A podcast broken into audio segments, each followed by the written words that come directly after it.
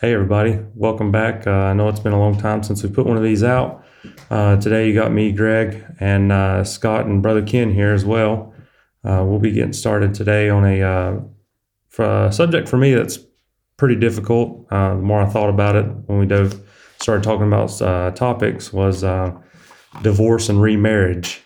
Um, I think I'm the only one at the table that's actually went through that. So um, will either be sending me to Hades or working through it. I'm just kidding. So, uh, with that being said, uh, we are going to get these back rolling. Um, we had a meeting last last week, two weeks ago, wasn't it, um, about trying to get this on back on a more consistent basis um, and not have such big gaps. So the goal is to try and push for at least one every two weeks, like we were doing, and um, keep that rolling uh, so that we're not missing or have anybody fall off and get uninterested in what we have to say or what the Bible says about certain topics. Um, with that being said, I'm going to turn it over to Ken to let him dive into our subject. Hey, everybody. It's good to be back online again. And uh, I know this is a kind of a tough subject for those like Greg who've been divorced and remarried. I know that the the church has had kind of a gauntlet of different teachings on it um, based on different views. But what we're going to do is we're going to try to stay in the scripture and just read to you, you know, what the scripture teaches us about it. Let's let's first of all just make something really, really clear that divorce is not the unpardonable sin. Um, I've had people say to me that if somebody gets saved and they've been divorced and remarried, that they can't preach the gospel ever again. And there's just no truth to that. So we're going to do our best today to kind of run through this for you. And then hopefully, if you have any questions, you can just let us know. Um, and then we'll try to address them next time that we have a podcast. Where we want to start as in Matthew chapter 5 and verse 32. This is Jesus talking here. Um, we can back up a little bit. You know, just to let you know, um, a lot of people, and, and I want to make this clear too, sometimes young people get involved with each other and before they get married, you know, they might be involved in sexual relations and they might say to you, well, we've already, we're already married in God's eyes because we've been together for so long. But I want to point out to you that what would be the necessity of a writ of divorce if there was not some type of paperwork saying Uh-huh. that you were married, right? Yeah. So it's pretty important to point that out, even though that we don't see that. I, I certainly believe that the scriptures are definitely implied. Um, and people say, well, there was nothing like that at the at the marriage supper. Well, the the you know it's it's obvious that that was already taken care of because they were already at the marriage supper, Mhm. right? So Right. it's not something that Jesus would have talked about. But you know, so here in Matthew chapter five, I just kind of wanted to throw that in there. Um, in verse 31, and it, it it says, If it had been said, Whosoever shall put away his wife, let him give her a writing of divorcement. Now, understand that in the Old Testament, men were marrying more than one woman. Um, they had multiple wives. They had multiple wives right up till the coming of Christ. Um, and, and, and after, you know, after the coming of Christ, right? Um, Jesus here is trying to get them to understand that they, even though they had multiple wives, they just couldn't put them away just because they didn't like them anymore. But that's literally what would happen. You know, they would take these multiple wives, they'd have children with them, then they'd put the child away. And this still happens in some third world countries. It's an issue that happens in places like, you know, Africa. There's places in Africa where they still take multiple wives. There's, you know, different different places around the world where they still marry multiple women. And of course, you know, this is just simply because of man's lust for flesh, you know, has got it's it's the main reason. The other reason though culturally in that time is you were considered to be extremely wealthy the more wives that you had. So it was a status quo kind of thing, right? But Jesus here is trying to get it straightened out with them, saying you can't just give your wife a right a writ of divorce just because you just woke up one morning and decided she was ugly. you can't do that. Um, he's saying so he puts down some parameters here. He he gives them some guidance about the only reason they can, can divorce, and so that's what we're going to read Matthew five thirty two. It says. But I say unto you that whosoever shall put away his wife, saving for the cause of fornication. Now, I want to be clear what fornication means. It's harlotry, it's adultery, um, it's figuratively idolatry. We know that he's not speaking in a figurative sense here, so he's definitely discussing idolatry. If you look up the word fornication too, you can also see that fornication in some places in the scripture means sex before marriage, right? So, Mhm. but it, here, fornication, it, it's pretty plain it, that it, it's adultery, right? So, Jesus goes on to say that if you put your wife away for any cause other than adultery, um, then you causeth her to commit adultery, and whosoever shall marry her that is divorced commit adultery. Mhm. So I want to be clear here that you can move into sin um, if there is no adultery involved. So Jesus makes it pretty clear the only reason you have a right to get a divorce as a Christian is because of adultery. There are really no other reasons to get a divorce. Um, now, with that being said, for people who've been out in the world, who've been married and divorced maybe two or three times, and they come in and they get they they you know get saved and they're divorced at the time, that sin is under the blood. He's talking about you know Christian relationships here. He's talking about you know explaining to the Jews because at that time the Jews were supposed to be the folks who were living right, right? Mhm. Um, Just they a- thought they were. What's the I- Pharisees asking right there? Correct. Yeah, Yeah, oh, the yeah. Pharisees are one pinning him. Yeah, they're they're trying to pin him down. Ken, they, uh, something with what you just said. I've actually heard of preachers who feel so strongly about this that when someone comes in that maybe was divorced in sin, that they've actually told them they need to leave their current spouse and go back to that first person. Uh, break up marriages. I've heard of it happening where they they actually break up those marriages and tell them they need to get that they're living in fornication and they need to go back or in adultery. Um, so, but I don't think the Bible. That's not what the Bible is teaching. Well, I mean, what you know, this is the thing I appreciate about God's word and spirit is they're logical. Yeah. And they are rel- they're you know they're relevant, they're realistic. And this is what I want to say. Just you you take that that scenario there. Isn't he actually doing exactly against what Jesus told him to do? Because he'd have to divorce the woman that he was married to. exactly. Go Yeah. back to the Yeah. woman that he was with It makes no before. And so, if you really think that through logically, then he's adding sin to his sin already. Yeah. And, and so there's no way that you can justify that. I've, I've heard that as well. You know, I've heard those scenarios taking place.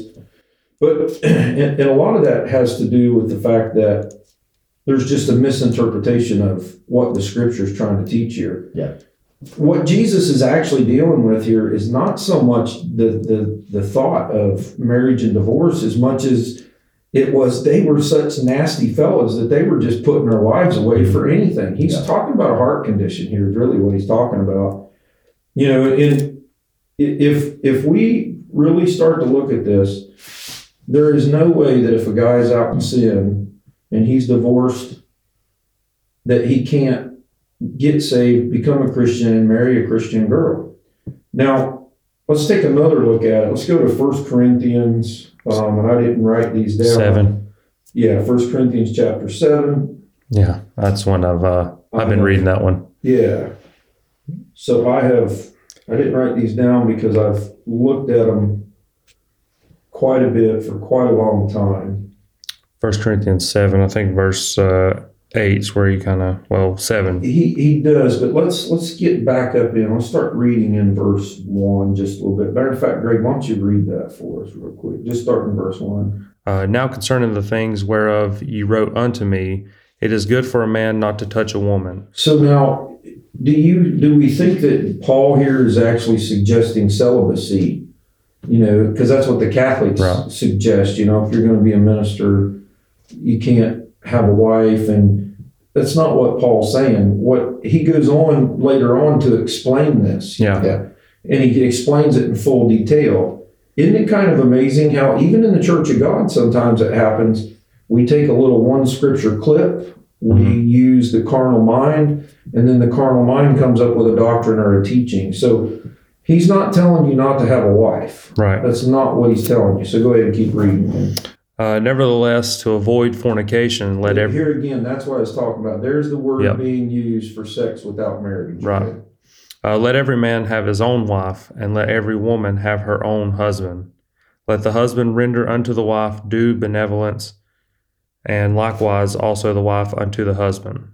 The wife hath not power of her own body, but the husband, and likewise also the husband hath not power of his own body, but the wife. So, uh, b- before I go, before you go any further there, I just want to add a little snippet right here because I've heard that you know this kind of gives a husband free reign and right because his wife supposedly does not have full control over her her body. There, he's he's actually dealing with subjection here. That's what he's dealing with, and you'll notice he's saying not only the wife but the husband Likewise. doesn't either. He's Yeah. saying likewise. That likewise word puts it on equal ground. Both. Yep. Yep. But I've heard, like Scott had mentioned before, I've heard some of these, you know, um, idiotic ideas of what the scripture means, and Mhm. that's that, that's not what he's talking about here. So go ahead and keep rolling. Sorry about that. man. Nope, you're fine. Uh, defraud ye not one the the other, except it be with consent for a time, that you may give yourselves to fasting and prayer, and come together again,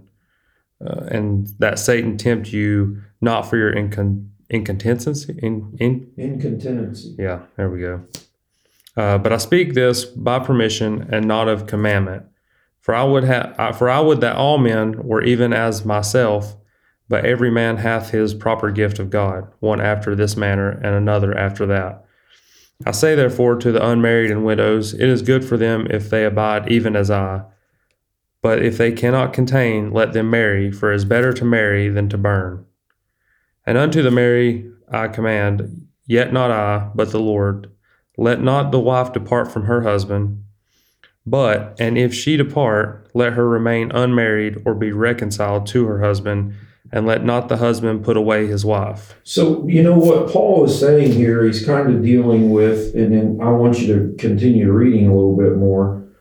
But I have people often ask me, you know, can I leave my husband? Sometimes there's drugs involved. Um, you know, sometimes there's physical abuse involved, and I certainly believe that this scripture makes room for that. Yeah. That, that a woman or a husband can actually leave their husband or wife and separate from them. However, they can't remarry. Mm-hmm. They can't remarry till they know that adultery has been committed, till that the other party has actually, you know, remarried or that they know that some type of adultery has been committed.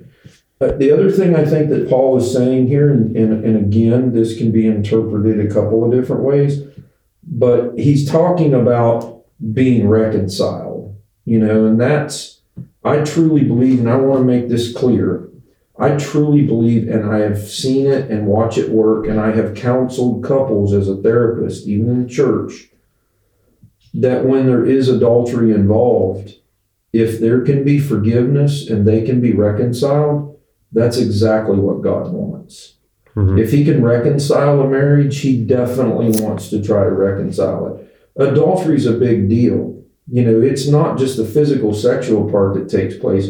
Think about all the baggage that comes along with it the mistrust, the constant worrying of where that party's at. And so, one of the things that you have to do is you have to try to start to rebuild that trust with, with you know, within the relationship.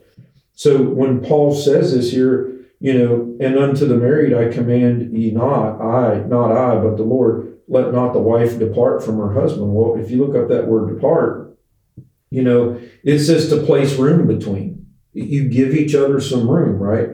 Or to to to not go away, to not put asunder, to not separate. So I truly believe that whenever it talks about, you know, let not the wife depart from her husband, that here he is definitely referring to divorce, putting away the divorce, totally separating forever. And it said, but if she depart, let her remain unmarried. Now hmm. that's pretty specific. I mean, if she decides to leave, if she gets a divorce, then you know she has to at that point remain unmarried. Right. It's just part of what it is. Or be reconciled to her husband. So Mhm. she's got two choices. Either she can remain unmarried or she can reconcile back to her husband. And let not the husband put away his wife. Now, it doesn't go on down here to speak everything like we did at the beginning where it says likewise.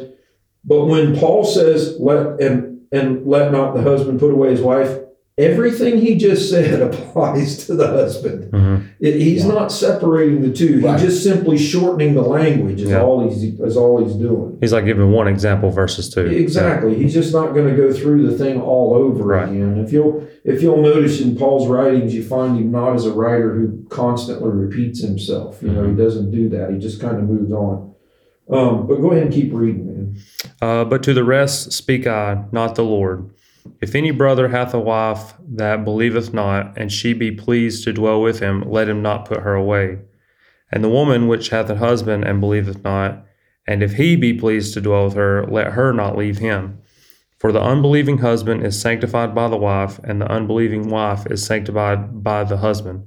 Else were your children unclean, but now they are now are they holy. So here again, Paul is saying, if I'm married to someone who doesn't believe that Christ is the Messiah or that is not a Christian, he's even telling them here, if they'll stay, let them stay. Yeah.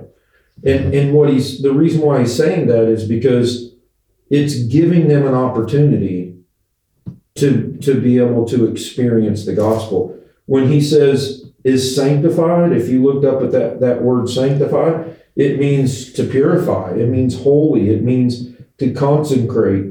It means to be holy. If you look it up from the original um, scripture, it means to be morally blameless or religious. So, in other words, when Paul's talking about sanctification here, he does not mean that if I'm married to my wife and she's not a believer, that she's going to go to heaven because I'm saved. That's not what he's saying you know what he's telling us is is that the marriage, Marriage. is sanctified that it is pure and it's holy Yep. And it's right and it's just even if she's not a you know if they're not a believer it's still holy because you're staying together Mm-hmm.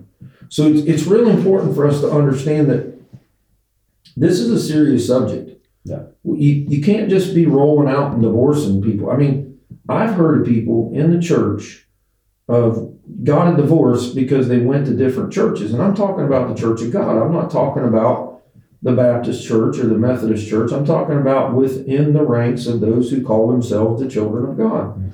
There is no way. I mean, it's just you, you- the Bible's, the scripture's pretty plain here Mm-hmm. that you, you can't be getting a divorce for those reasons. Right.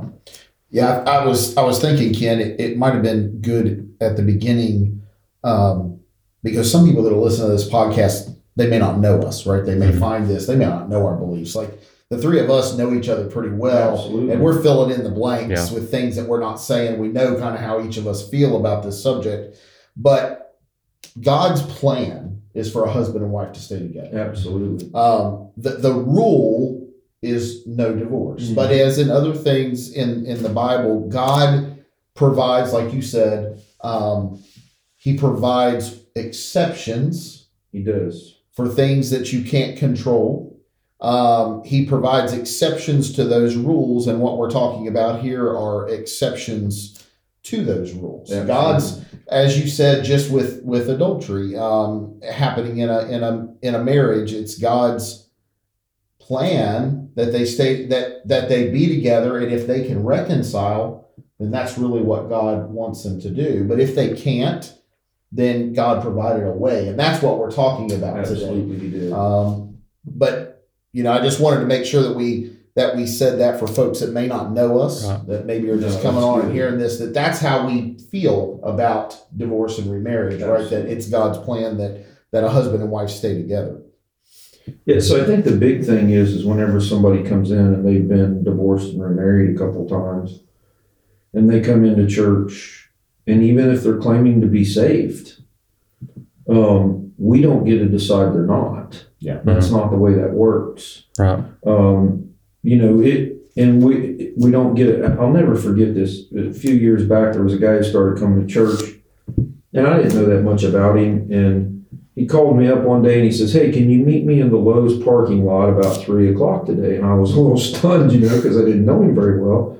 And I said, Yeah, sure, I'll meet you in the Lowe's parking lot. So I never forget, I climbed in his work van and, and he, he said, Could you lead us in prayer? And I said, Sure. I have prayer with him. I'm thinking it's something really, really serious, right? And the first thing he asked me is, He goes, How come you haven't asked me anything about myself since I've been coming to your church? I was like, What am I supposed to ask? I Yeah. mean, he goes, Every other church I've been to, the pastor usually comes to me after a while wanting, he didn't call it a background check, right? But it, it kind of seemed like a background check. And, and he asked me, I'll never forget, you know, I've been divorced and remarried. And I was like, Brother, that's not the unpardonable sin. You know, we're mm-hmm. not, Yeah. we don't, we don't live that way. We don't believe that way, you know? Again, this, this to me is a subject that is, that needs to be applied to those who know truth, understand truth, and who are trying to live by the scripture. Mm-hmm. Yeah. It's different for people, and, and I appreciate Scott, you know, sharing that, it- that, you know, the scripture is teaching us an exception here. However, at the same time, when you know truth, you have to live truth. And Mhm. so those who call themselves to be Christian and they're getting divorced because, you know, the husband doesn't like the way the eggs are cooked anymore, so he's ready to throw the wife out. That's what Jesus was saying in that first scripture that we Yeah. read. You can't be doing that. And so, Or when times get a little tough. I mean, we look at the divorce rate today, yes, and people are divorcing for just anything and everything. Mm-hmm. yeah, Just, just well, we can't get along. Irreconcilable differences right. Yeah, you got what you hear a lot. you got that TV show, Married at First Sight. How dumb! Yeah. How dumb is that? I mean, I, I've watched it and I'm like, this is they scientifically match these people up, you know. And if you don't like them after 30 days, then you put them away or whatever. And I'm like, this is ridiculous. Yeah, it's it's unbelievable where, and and again, I, the divorce rate is pretty high in our country, Mhm. but it's actually started to come down some, and I'm thankful for that Mhm. for a couple reasons. It used to be the divorce rate was so much higher because it was so acceptable, but now, I often tell people if I work with them, I'll say, maybe you think the pasture's a little greener on the other side of the fence. But you're going to get over there and find out it's the same grass. Right. so maybe you ought to just settle in here and try to work this one out, Right. you know, before you're trying to cross back over another fence. And, Yeah. and you know, it's sad because most folks, whenever they do this, and I'm, you know, I've, I've seen this, you know, it, I've seen it firsthand, is they get to a point to where they don't want to work anything out with anybody and they wind up dying alone Yeah. you know, and, it, and it's really, really sad. Um, let's let's clear up a couple more things. It said in verse 15 there, it said, But if the unbelieving depart, let him depart. Brother or sister is not under bondage in such cases. But God hath called us to peace. You know, I think more than anything, that what we need to understand about these scriptures here that Paul's trying to, to share with us is, is that he's saying, you need to go ahead and get married, you know, Mhm. because if not, you're going to wind up committing fornication at some point and it's going to send you to hell. That's pretty Mhm. much what he's saying. The other thing he's pretty much saying is when you get do get married, you need to be committed to it. Right. You know, it needs to be, and it kind of really bothers me. I know when I marry people, I always use kind of the traditional vows. And the last marriage I did was my, my youngest daughter and her husband. And I talked about it being a covenant or a contract. And it's not seen that way anymore. It's not seen as important anymore. And I understand that that happens out there in the sectarian world, but that's kind of started creeping over into Christianity mm-hmm. as well, to where it's okay, well, I don't like how things are going anymore. You won't let me buy a boat, or, you know, I can't go out with the girls on Friday nights anymore, so we're going to get a divorce. And there's just no opportunity for folks to try to work through those mm-hmm. because it's so easy and so accepted. Just split.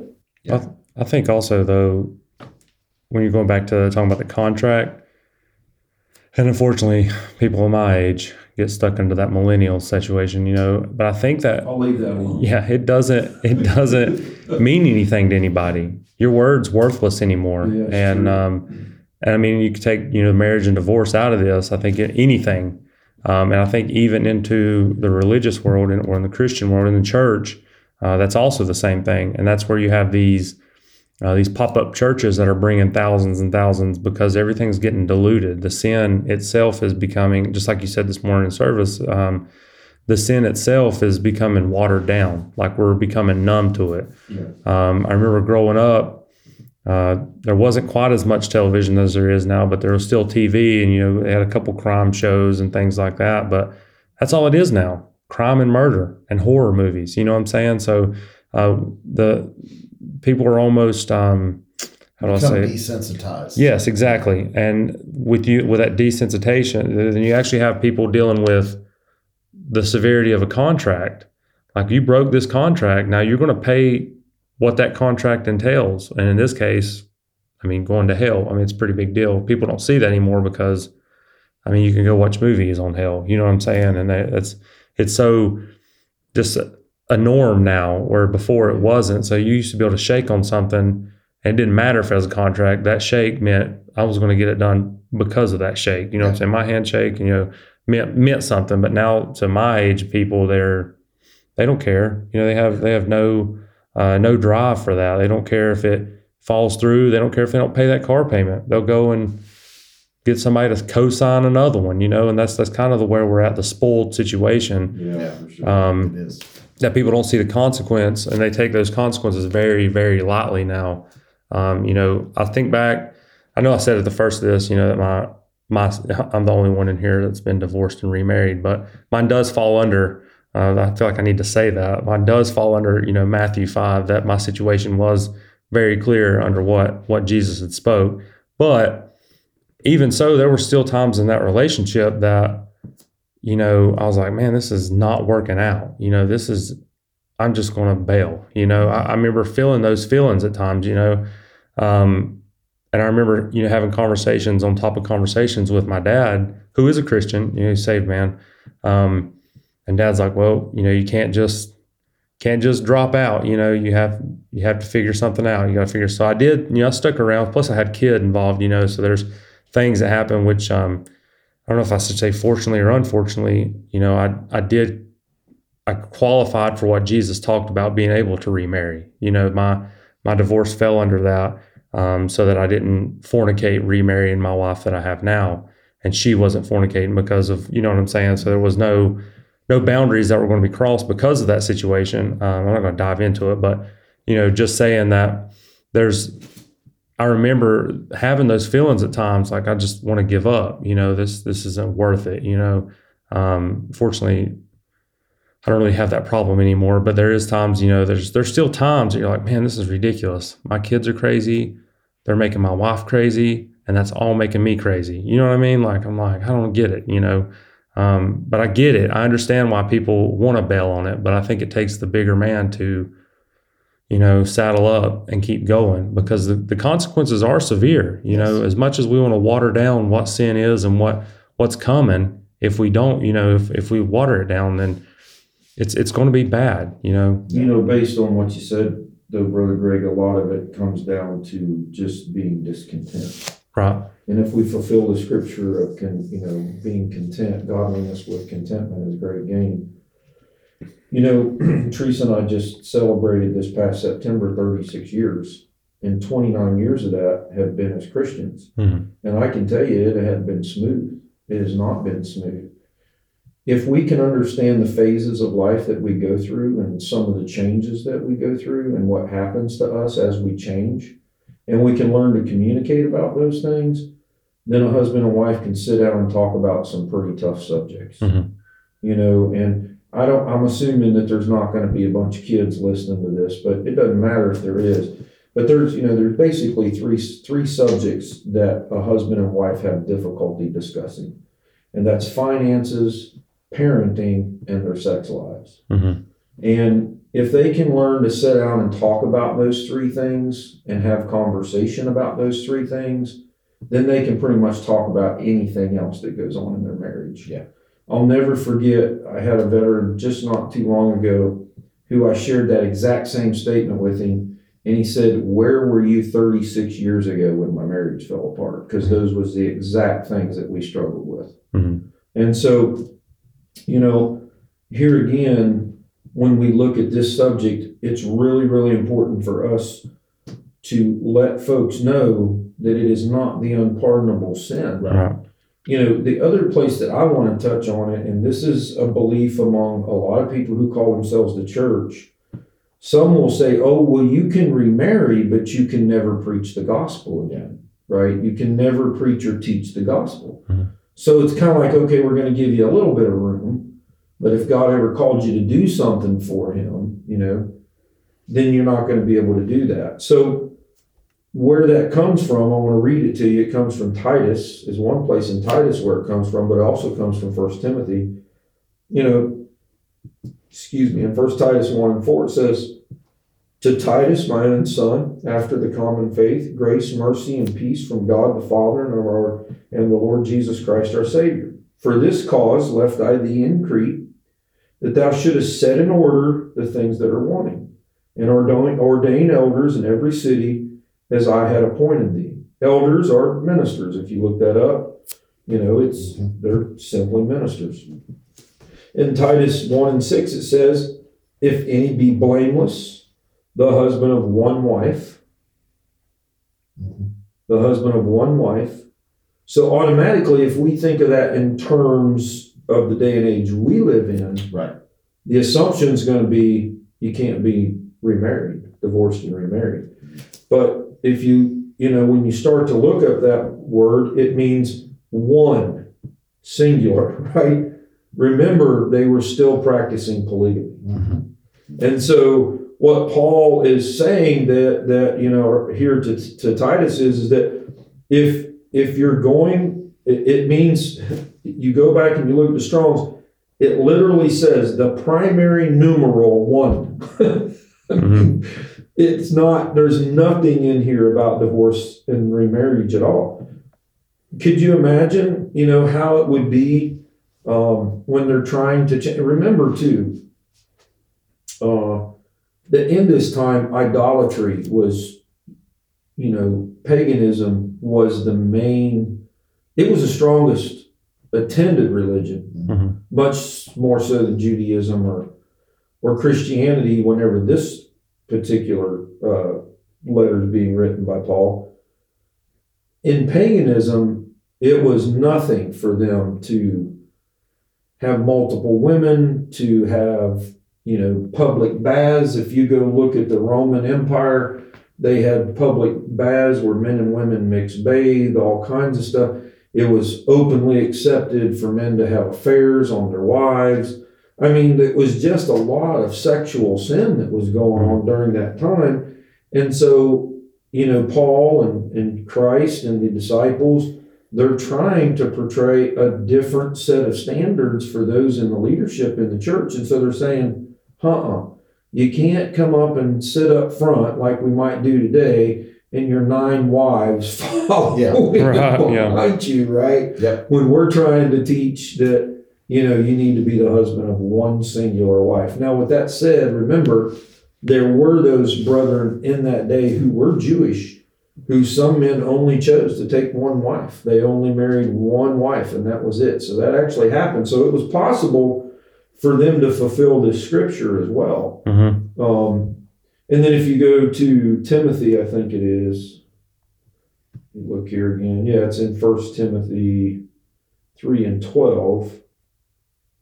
Of course, he's talking about deacons, and if the deacons need to be the husband of one wife, and again, it's the same number. You know, it means the numeral one. It's not actually talking about divorce and remarriage. Um, so it's it's it's good for those who've been divorced and remarried and who come to services and they feel like I mean literally this would mean that you couldn't be a deacon was what it would mean, Brother Greg, because Mhm. you've been divorced and remarried. You couldn't be someone who helped to take care of the carnal affairs of the church. Mhm. Um, could you imagine in the society we live in today with the number as high as it was with divorce and remarriage at one time, which again, that number's come down and I'm thankful for that. But, um, could you imagine people come, what role could they play in the church? What could they do? Could, could they teach Sunday school? Could they get up and sing a song? Could they play a piano? Could they sing in a choir? I mean, it, it would be ridiculous to put those type of stipulations on people. Yeah. Um, and they need to know that they're forgiven, you know, Mhm. so I, again, I want to stress, stress, stress that it is not the unpardonable sin. I want to stress that if adultery is committed when two people are claiming to be Christians and living the truth, that God's plan for them is to try to reconcile it. If it can't be reconciled, then whoever, the one who didn't commit adultery, has the right biblically to put that other party away, Mm-hmm. to, to actually request the divorce. But to just say we don't get along and divorce, Mhm. I don't, I, I don't, I know God's not pleased with that. Marriage takes work, and sometimes it takes a whole lot of work. And people say sometimes marriage is 50 50. That's not true. Sometimes marriage is 90 10. Sometimes marriage is 100 0. This past three weeks, my mother in law's been in the hospital. My wife haven't, hasn't given me 50%. Mm-hmm. I've been lucky to get 10% on some days, Mhm. you know, just passing, you know, her being at the hospital. And you, got to understand, though, it's now it's my time to be that 100% to her Mhm. because she can't give that, you know, 50%. That's how a real, true, godly relationship works. Right. You, you, you know, you, you pull for each other, is how it works. I, I was sitting here reading divorce rates actually as we were doing that. It says that um here's a minute ago I was reading. It says for every thousand divorce or for every thousand marriages in America, that as of 2019 there were 14.9 ended in divorce, uh, which is a 50 year low compared to I think it's back in the 80s through like 2000 and so it was like 19.6, very high. Uh, so they're saying we're dropping below the 50% rate. Now, granted, that was in 2019, pre pandemic. All these guys having to stay at home or wives having to stay with their spouses a lot, Actually, maybe. believe it or not, I have looked at some statistics about that, Yeah. especially with the job. And um, the, the, it hasn't changed the divorce rate. As a matter of fact, it's been being reported that some couples are actually finding their relationship richer because for the first time since they've been married, they've actually been able to spend time together. Yeah. And one thing it did say is that now, like I said, that study was 2019, so it was pre pandemic, but it did say that they were, um, trends were still looking to stay low. Most of that was a jab of everybody having to stay at home and being stuck in the same home for 24 7. You know, it gets a little hectic at times, you know. Yeah. Um, but I don't know. I, I've I've struggled with a lot of this before. You know, trying to figure out. You read the scripture sometimes, and you're like, okay, so where do I fall? You know, where do I fall in a lot of this? And and I don't know. I, I don't. I don't think that that God's going to ask somebody to do something and then it's, it's with that background. You know what I'm saying? I, I don't think that when it comes to like First Timothy and in uh, what was that in Titus Mhm. um, where he's talking about having the one wife. I'm not saying that God's calling me to preach, you know, but God's used me in other ways, and I think that it's been rewarding for others. You know, it's it's been it's been a ministry because otherwise you'd be what's the point? In the day that we live in, people have. I know I can count on my hands, you know, of my closest friends have been married and re, you know, divorced and remarried. So what you're telling me in a lot of instances is that with a lot of these ministers, like, oh, well, you can't do anything for God. Yeah. Then what's the point of being a Christian besides getting out of hell? Yeah. Yeah, so a, a couple things just to clarify. I don't know if it's with many, but Mhm. it is with some. Yeah. And it's, you know, in the, the story that Scott shared, I've, I've experienced that personally where a girl got saved. She'd been divorced and remarried. She come to the altar. There was a minister who went down to pray with her and actually told her, you need to go divorce your husband and try to get back together with your first husband who had Mhm. already been remarried. You know,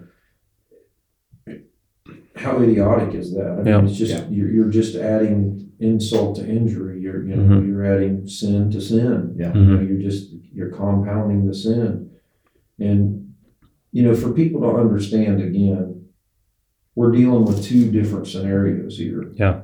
it'd be quite a bit different if I come to you guys today and said I was going to divorce my wife. hmm You know, and there was no adultery involved. It'd be quite a bit different. Yeah. You know, because there's no way that in God's eyes that's just going to be justifiable. Right. Right. You know, and then you, brother, ought to be saying, well, maybe you should get counseling. Maybe you should try to work it out. Mhm. And, and I do want to say, and this is kind of that fine line, and I know that it's, people may disagree. Um, but there's times when people go through a lot of things, they, they might start struggling with some type of mental illness. Mhm. Um, you know, they might start struggling with, you know, fear. Um, there could be a lot of things that happen in that relationship. I'm not really sure that you get the right to just check out whenever those Yep. things happen. You know, um, at the same time, I'm not anybody's judge, so I don't get to decide what you're allowed to go through and what you're not allowed to go through. All I can do is share the scriptures with you, and then you have to decide what you want to do. Mhm. But basically, going back to Matthew, one of the things that's really important for us to understand is Jesus just chose that subject just, because of the hardness of their, of their Mhm. hearts. As a matter of fact, if you keep reading, he said it was because of the hardness of your hearts that you gave that writ of divorce. Mhm. You know, God, God wants it. God wants those things to work out. He Yeah. wants you. And let's look at this in the right context, right? Mhm. We're not going to be married in heaven. We're neither married nor given in marriage in heaven. We're neither male nor female. Now, we might be wanting somebody to have a podcast about that since I shared that scripture, right? Mhm. But the male and the female part is for that companionship, Right. right? Yeah. Here on earth. Yeah. And for reproducing, right? There are some of those preachers who say, you know, that's all that it's for. That's not true. Yeah. God meant for a man and a woman to enjoy themselves, to be a, have a very substantive to relationship, both physically, intellectually, emotionally, spiritually, all around. He Mhm. meant for all of that, right? Yeah. Um, but people need to understand there's there's no reason for that in heaven. Right. You know, there you don't have that in heaven. Um, you, you know, you I will know my wife in heaven as Sister Teresa, so I better be treating her as a sister Mhm. here as well, not only just my wife. Yeah. I wouldn't say things to Sister Andrea or to Sister Dawn that I shouldn't have the liberty to say to my wife. You know what I'm saying? I mean, she needs to be treated with respect. And you go over into Ephesians, and you know that's part of the reason why there Paul said to love your wives as Christ loved the church. Well, Jesus didn't just die for the church; Mhm. he was dying for it and respecting it and loving it long before he ever went to the cross. Right. Yeah. And so people need to see that in our relationships as well. Yeah, I was sitting here thinking um, something I love about God is that He is fair and He is just. Amen. And several of the topics that we've talked about on the podcast, um, you know, people can get fanatical about anything. Brother Ken mentioned pulling out a, a small piece of scripture and basically creating a doctrine or a teaching on that piece of scripture. And we've touched on things today about, you know, folks that are preachers that have told people that they need to go back to their previous husbands or wives, or that um, if they uh, have been divorced and remarried, that they can't really do anything for God. They Right. can't teach Sunday Yeah. school.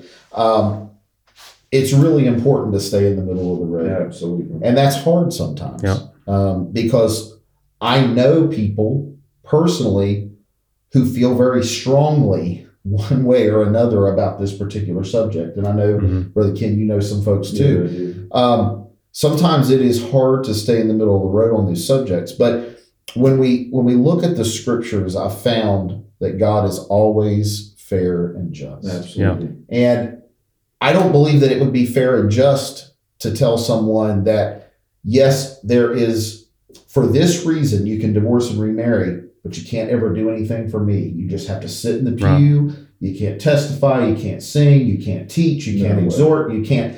That would not be fair and No, just. Yeah. it wouldn't be. Um, Pay your tithe. and yeah, make sure you pay your tithe. We'll accept your tithe. Yeah. Um, but I'm thankful that if we if we study the scriptures, we'll find that that God is logical. He's Mhm. you can follow the reasoning. He is fair and he is just in what he says. Um, and I believe we found that in this podcast as we've talked about some of these uh, topics that people can really get far left or far right on. Mhm. You can find a middle ground. Yeah. You can find where God's at. That that's where he's at. He's he's there in the middle, fair and just. Something that's always really helped me is the scripture that said, I'll have mercy on whom I'll have mercy. Mhm. And we think that that just simply applies to the judgment and God allowing someone to, you know, come into heaven that we may not think would come in. But, I, you know, just a little quick eye opener for all of us. We won't be standing there whenever it's being, the Yeah. decision's being made. We're not part of the decision. We don't get to decide those things. But I often think about how he exhibits that mercy here now, you know, with because that's what you're talking about, Scott. You're talking about mercy. He didn't just put a law in place and said, okay, well, if you've done this, you can never have anything. No, that's not the God we serve. Right. We see him wanting involvement. We see him wanting us to be involved, right? How do we know that? The parable of the talents, right? He Mhm. he gave them talents. He wants you doing something. Yeah. He definitely wants. Now, I doubt all four of those characters were probably all good fellas, right? Right. They probably all had their issues because we live in a human world. So, who knows how the mercy of God can be extended, right? Yeah. We have shared what the rule is. We have tried to show that there's a possibility of an exception Mhm. not probable all the time, but possible. Yeah. And that there's balance in the scripture. Right. The thing I like about this podcast that we've just done is I think we have presented balance. Mhm. And I think if more people would do that, it would make a difference in our services or difference to people wanting to come. Yes. Yeah. Um, I just think it's important to portray that. Yeah, my final, my last thoughts I've got on it is that it's it's really none of y'all's business where I am with my relationship with my ex-wife and my current wife, because you're not the one sending me or taking me out of heaven or hell. So, I'm, I'm not. Please don't. I know that tone may have sounded a little rough, but I, that's not how I meant it. What I'm saying is that at the end of the day, as a as ministers of the gospel, we should be pre- we should be preaching these things just as we presented them today, and then it's really up to you because I can't make the choice for you, Scott, to go to heaven or go to hell. I can only give you what's given to me. You know what I'm saying? And and a lot of times, you know, it's not your choice if I come to the church and I'm in a divorce situation. You know what I'm saying? God put could have put me in that church, and you could have just sent me to hell. You could have just literally turned me away. And that's not what we're about. You know, that's not what we should be about. Right. And that's not just in marriage and divorce. I'm talking about anything, man. We've had some rough characters come in church, but that's not our call. No. We didn't bring them here. I mean, I, think part of half the battle is getting them in the in the house. You know, I think God will do the rest. I had a preacher tell me one time, um, "Plant the seed, the plows are coming." Yeah. You know, but just getting them in the house is the plow. I mean, it's you know most of the time with these con- the converts when you're converting happens in the house, and a lot of times because you fall into that that like uh, the spirit. We talk about you know in church how our services are spirit filled and things, and when that spirit comes down, that's what brings it out. You know, um, me and me and my wife were talking today about a lot of people don't want to come back to a situation they were in before in the church. Like if they've came to church before experienced the gospel and then left the church you know and then down the road they experience but they may be ashamed to come back you know? Yeah. and we shouldn't be pushing that stuff. That's not our call you know? We should be in come on come on home you know? Just like jesus called us home come on home. It's up to us to be bringing them back in just as jesus will be bringing them back in you know? Um, i do appreciate this because it's helped me a lot in my mind just I was very nervous about how this is going to go. I mean, I know the scripture and I know how the scripture's laid out. Um, but like I said, in you know, in Corinthians, my favorite part of the whole Corinthians seven, he says at the end, he says, "But God hath called us to peace." Mm, Yeah, exactly. So at the end of the day, God doesn't want you living in a beat down situation. You know, God doesn't want you getting beat on by your husband or by your wife physically, mentally, emotionally, whatever the case may be. You know, there's there is that there is that little area there that God allows, you know, but and like you said, you know, God I think, you know, a lot of people just, you know, they put this, oh, God is love, God is this, God is that. But at the end of the day, above all things out, God is a just God. Yes, in everything. Yes, sometimes that just doesn't feel good and sometimes that just feels great. So they can bring those emotions that we call god love and peace and all that stuff out but that justice that god is there for he's a very just and fair god that he's not going to put you in a situation that what, what did we say this morning he's not going to provide a way to get out of you know um, so i do appreciate this so much um, Uh, Greg, if I could add one thing, you know, I don't, I won't marry people unless I have an opportunity to counsel with them Mhm. for about three months, at least 7 sessions for one hour. Because I think it's so important. mhm, I think it hurts God when people divorce. I think it, it bothers him. Um, I think there's something to be said about people who can stick it out, mhm. who can work through the rough times, right? oh yeah Um, and it's a very serious thing. That's the reason why it shouldn't be entered into lightly. That's the reason why it should be considered before. It should be seen as a lifelong commitment, you know. And no matter how things change or how tough they get, you got to work through that, hmm you know. And if you're not willing to do that, I wonder how things will be in your salvation whenever things starts getting a little rough, a little rocky. Whether you're going to be able to work through that, you know. So yeah just think it's important people understand it. It it is very sacred in God's eyes. Yep. Well, guys, I appreciate this. Um, I'm sure everybody that's listening is going to appreciate it. It's been a very challenging but interesting topic at the same time. Um, we haven't decided on the next I podcast yet. I think we'll be able to. I'm almost positive we'll be able to do the next podcast on racism Okay. in the church. Okay.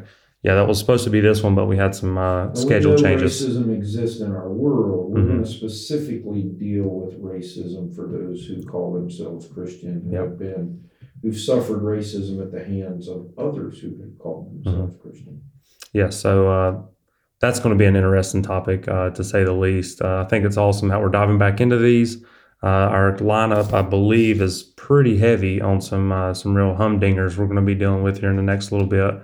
Um, but once again, I appreciate you guys. Uh, we'll tune in with you here in a couple weeks.